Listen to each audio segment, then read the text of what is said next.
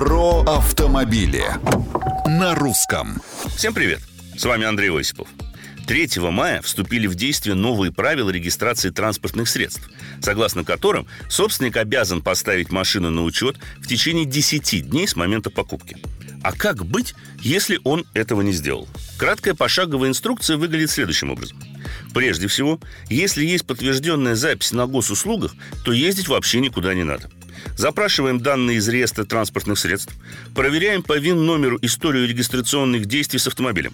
Если он все еще числится за вами, выбираем целью обращения прекращение или снятие с учета, заполняем и отправляем заявление от имени прежнего владельца.